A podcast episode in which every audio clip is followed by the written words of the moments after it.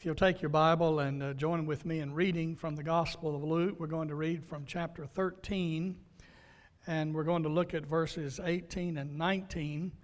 And we will also make reference to verses 20 and 21, because both of these passages uh, refer to the kingdom of God, what it's like in the kingdom of God. Now, I realize that the only thing between you and uh, winner winner chicken dinner today is this sermon. So I promise to be as succinct as possible.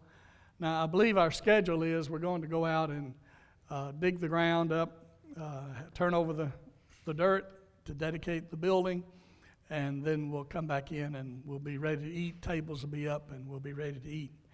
And do we have somebody taking photos? I wore a red sweater today just for the photo session.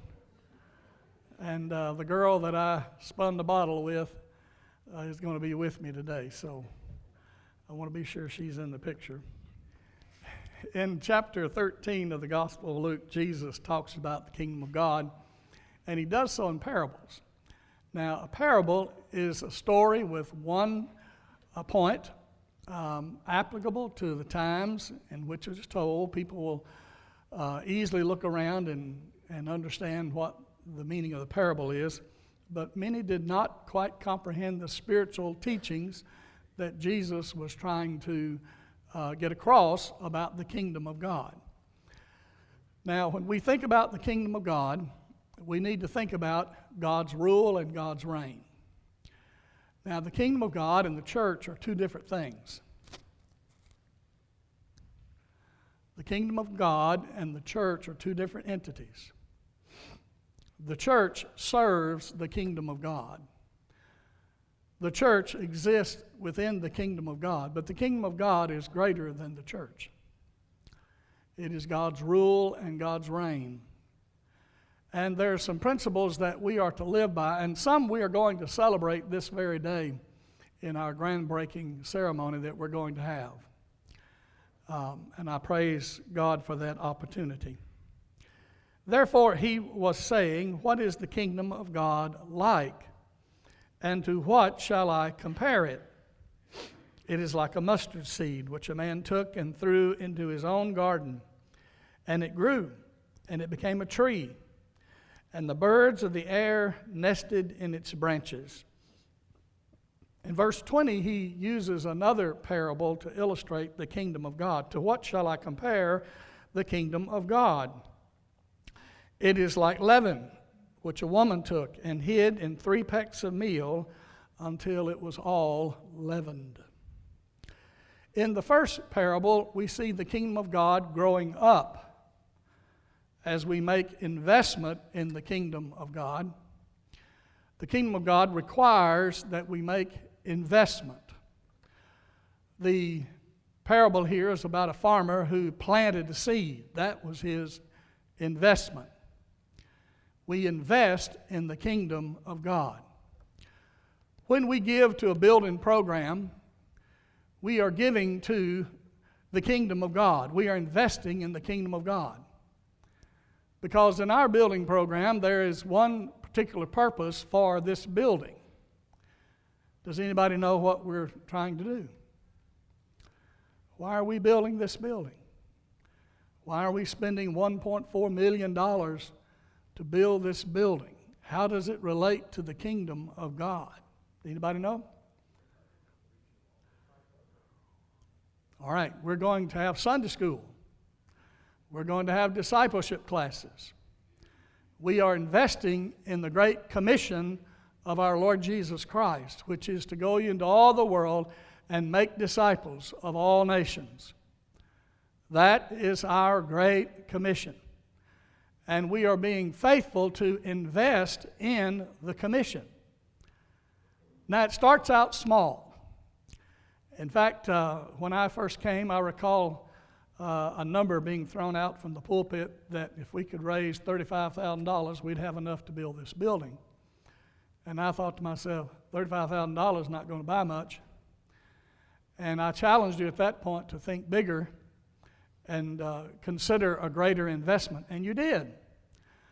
Uh, you not only gave 35,000, you've given 107,000 as of last count. And since COVID came along and the price of everything has doubled, any estimate you get on a building program, you can double it when it comes time to actually build it. And that ha- has happened as well. So a $750,000 building is now 1.4 uh, million. And so we are investing considerably in the ministry of the kingdom of God. And this ministry will consist of Bible study, it will consist of fellowship, it will consist of worship, it will consist of missions and evangelism. These are the five purposes of the church.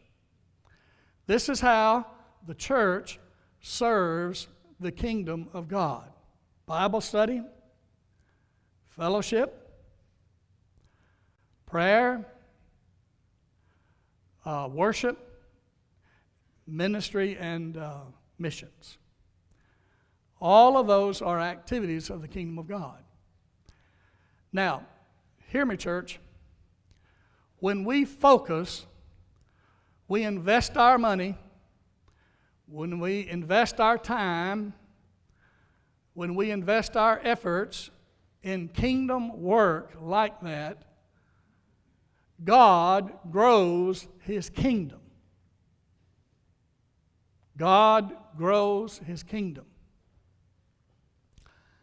Now, as your pastor in the interim, stay with me. I'm going to say some things I hope you'll hear because I've had a lot of experience trying to grow the kingdom of God through efforts that do not build the kingdom of God. And we call those programs.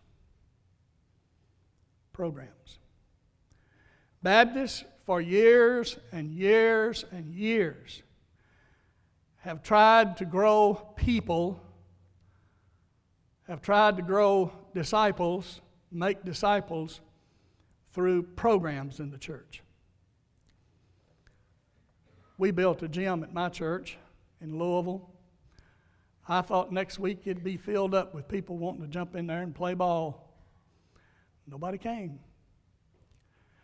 And then we had to invite Long Run Baptist Association's basketball league to come and play because we didn't have any teams.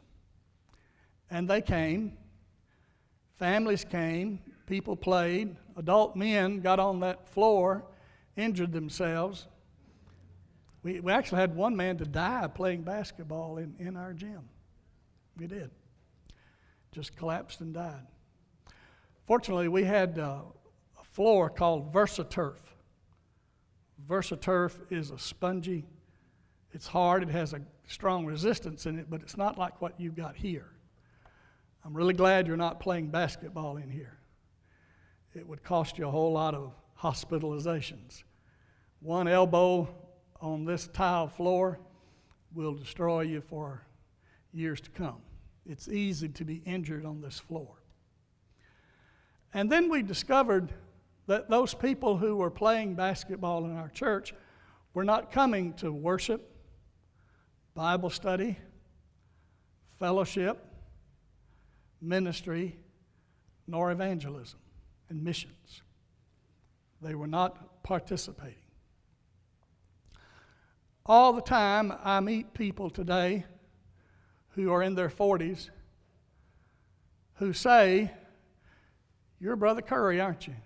Yes, I am. You used to pastor that church, didn't you? Yes, I did. I used to play basketball at your church. Where do you attend now? Oh, we don't go. We don't go.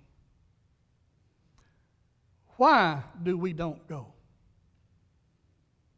We don't go because we, there has been no discipleship. And a program that has no discipleship will not make disciples.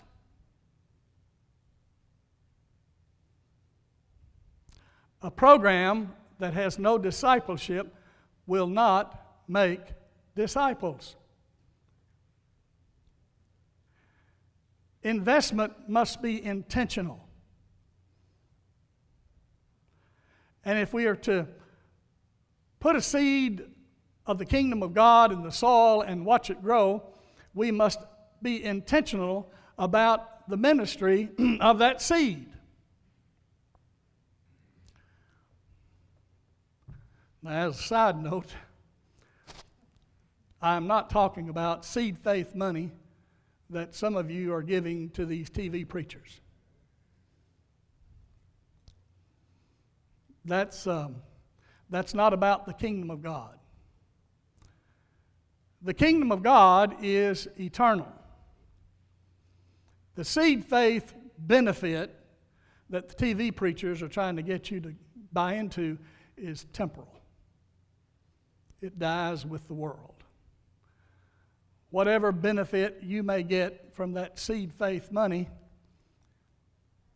and usually it's only the TV preacher that benefits from your seed faith money. If you get any benefit at all, it is not the kingdom of God benefit that's eternal. It's a payback or a benefit of something that's temporal. It's of this world. So the kingdom of God is eternal. And the investment we make must be an investment of discipleship, or it will not build the kingdom. This tiny seed will not become a huge tree where people will find rest in its branches. But the kingdom of God does become that. So when you think about what you're investing in, what interests you, what you're willing to give your time to, ask yourself is this a kingdom of God investment?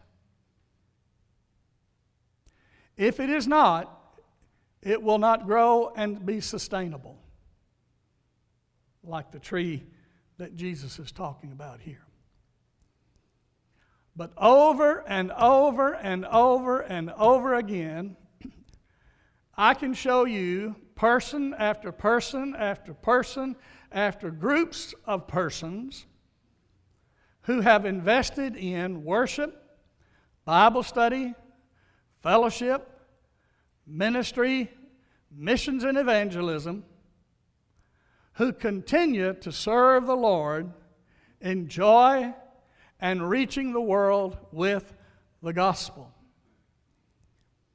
Namely, that program that I speak of is the Sunday school.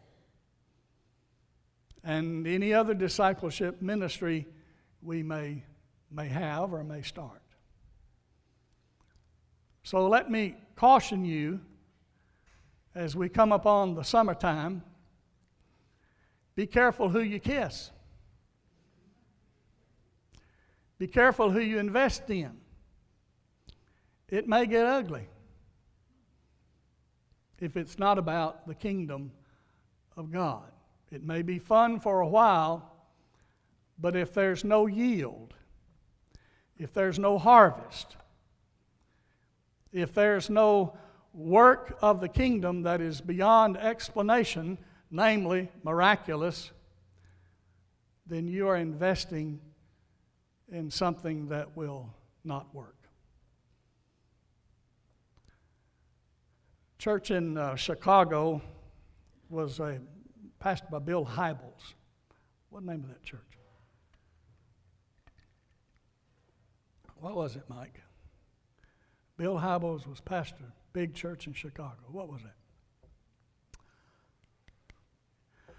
They had a campus, huge camp, developed huge campus. They had programs and ministries out the wazoo. They had thousands of people coming. And then they reached a peak where they could not sustain the people with the many programs they kept cranking out at that church. The novelty wore off. If you want to see a church reach its peak, try the programs that are new. Here's another new one, here's another new one, here's another new the novelty approach. And it will soon peak because kind of like the new restaurants that come to town, everybody wants to go to the new one. And the ones they've eaten at before, they're tired of those. I remember when Cheddar's came to Louisville. Man, everybody ate at Cheddar's. And Morrison's Cafe went defunct. Well, I like Morrison's a whole lot better than I like Cheddar's. But the church in uh, Chicago, did you find it? Willow Creek. And the reason I say that is not to pick on them, but to quote a book that Bill Hybels wrote. And Bill Hybels will tell you today our biggest mistake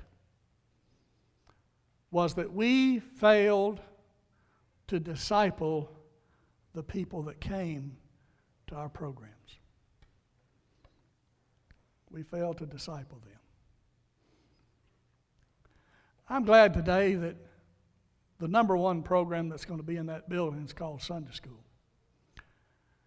And we will get back to more Sunday school classes. And we will have new classes that we've never had before. Because y'all have changed in the last two years. You're not the same church. And that's a good thing. We are on the, is this the right word? Precipice? Do you know what precipice is? We're right on the verge. We're right on the precipice. Look that word up, wrote. we, he says it's the right word. Okay. We, what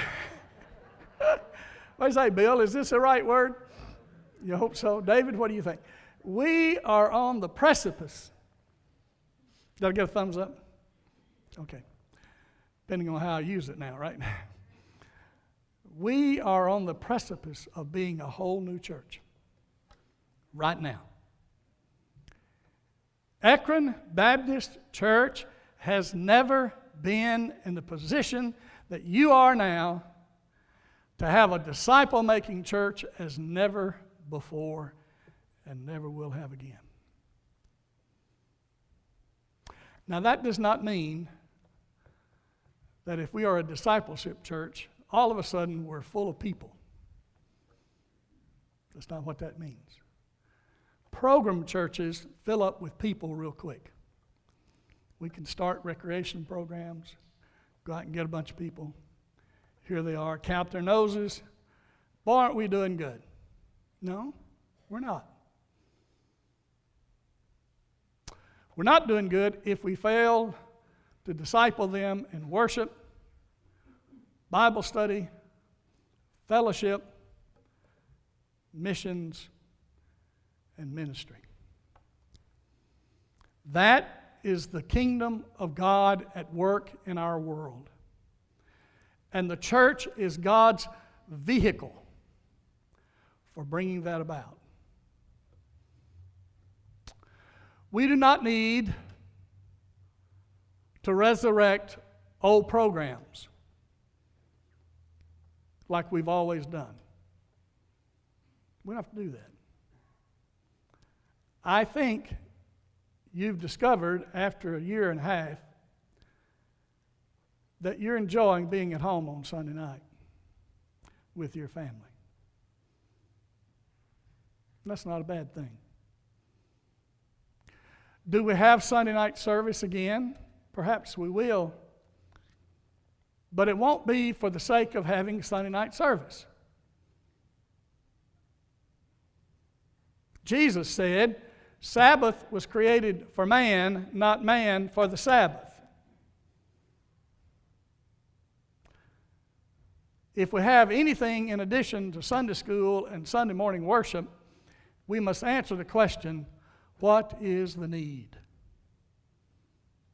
How can we disciple through this next event?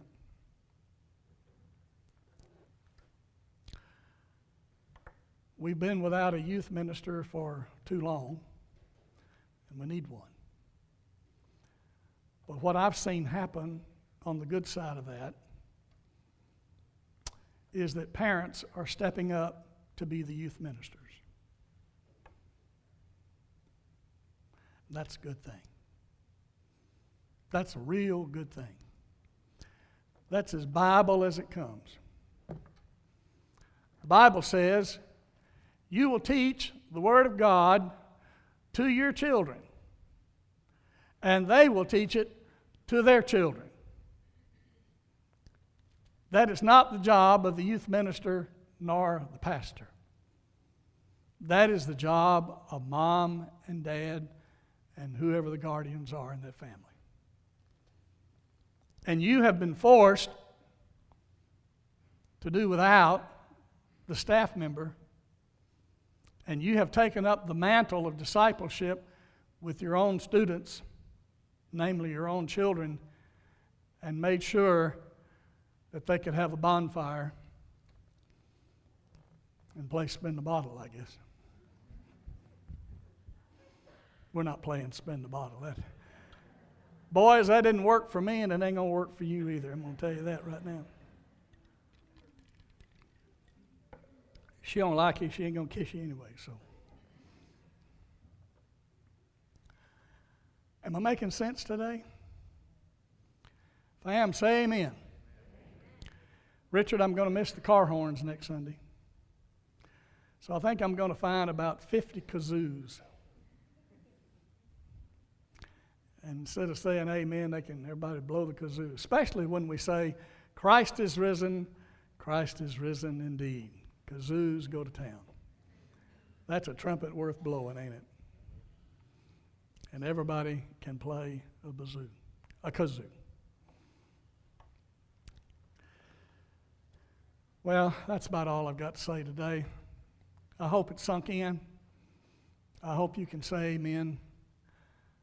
I hope you, hope you can begin to see a future where not only are we bringing back chicken dinners, but we're making the most of opportunities. Let me tell you a ministry I think Ekron Baptist Church needs to start. I believe it'd go over real big. I believe it'd be number one, outreach. I believe number two, it'd be missions. I believe number three, it would be ministry. I believe number four, it would be fellowship. I believe number five, it can be worship. We live in a community that doesn't hear from us very often. Now we're here. Y'all come. But they don't hear from us much. Now, Bob and others on that prayer team will make phone calls and send cards. And that's pretty much how community people hear from us. But what I've discovered is there are a lot of people who are not eating well in Ekron, Kentucky. And toward the end of the month, they've run out. And I would like for you to think about a free community meal served from your kitchen on the last Thursday of every month. Now, that thing will fund itself. We don't charge, it's free. We do need people who will work. We're not going to put all the work on Bonnie and the kitchen committee. They've got enough to do with chicken dinners every month.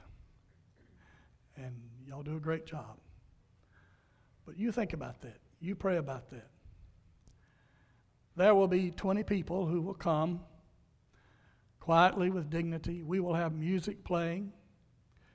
We will have a, a good meal and some to take home in these take home boxes. And these folks will get through the end of the month. We have senior adults in our community that are eating beans when they ought to be eating chicken fried steak. Okay? They're eating beans out of a can, and they ought to be eating chicken fried steak and chili and homemade uh, um, soup and nourishing food like that. But they have so, too much dignity to come to Brother Tom and say, I need a can, I need a can of beans, or I need this, or I need that. and we can get our pantry refilled here and send these folks home with a take home box and some food in the pantry and to get them through the next week. Now, the first month or two that we do this, it won't be too highly attended, but it, the word will get out. You will never run out of the monies that are required to operate this program. And when they come, they'll have fellowship with you.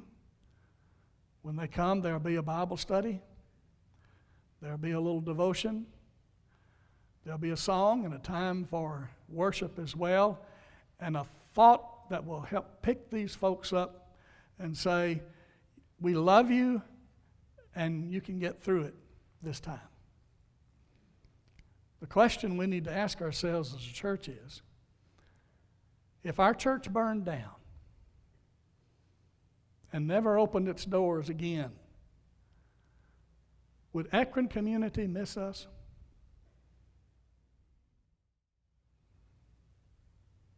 That's a question to ask. And I'm not trying to house and clothe every person out there.